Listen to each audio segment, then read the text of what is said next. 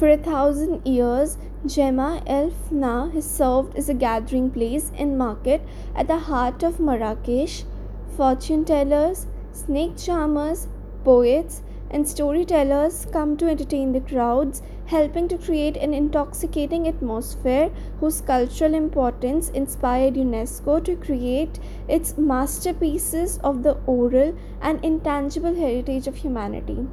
Jema el Fna dates back to the founding of Marrakesh by the Almoravids in 1062 and later grew in importance when the Almohads took the city in 1147 renovating the square and the city around it. For almost a thousand years, the square has functioned as a market and gathering place at the heart of the city, where fearsome rulers once held public decapitations to keep their subjects in line. Today, the square attracts the entire spectrum of life in Marrakesh locals of varying social and ethnic backgrounds, and tourists from across the world. In the morning, stall owners set up their stands selling orange juice, spices, traditional medicines, mint leaves, and snails. The flutes of snake charmers drift across the square, money trainers entertain the crowd, and tooth pullers ready, ready their pliers to pluck out the aching teeth of passers by. Once the sun sets, Jema El Fna really comes alive. Restaurants around the square start serving hungry customers as they stroll around the plaza.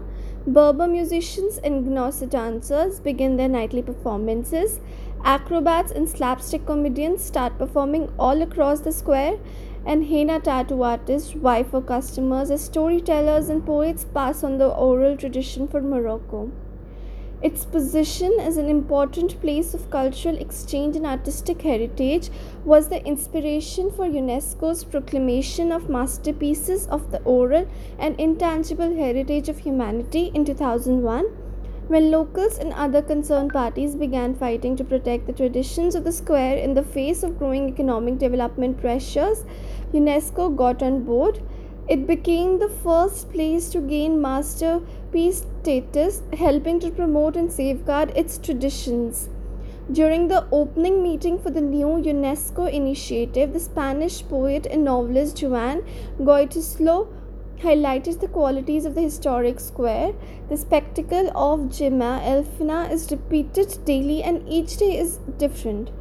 Everything changes, voices, sounds, gestures, the public which sees, listens, smells, tastes, touches. The oral tradition is framed by one much vaster that we can call intangible. The square, as a physical space, shelters a rich oral and intangible tradition. All the no's before you go are as follows. Jema El Fna is located in the Medina quarter of Marrakesh. The square is open daily and things typically get going at around 8 am and continue at least midnight.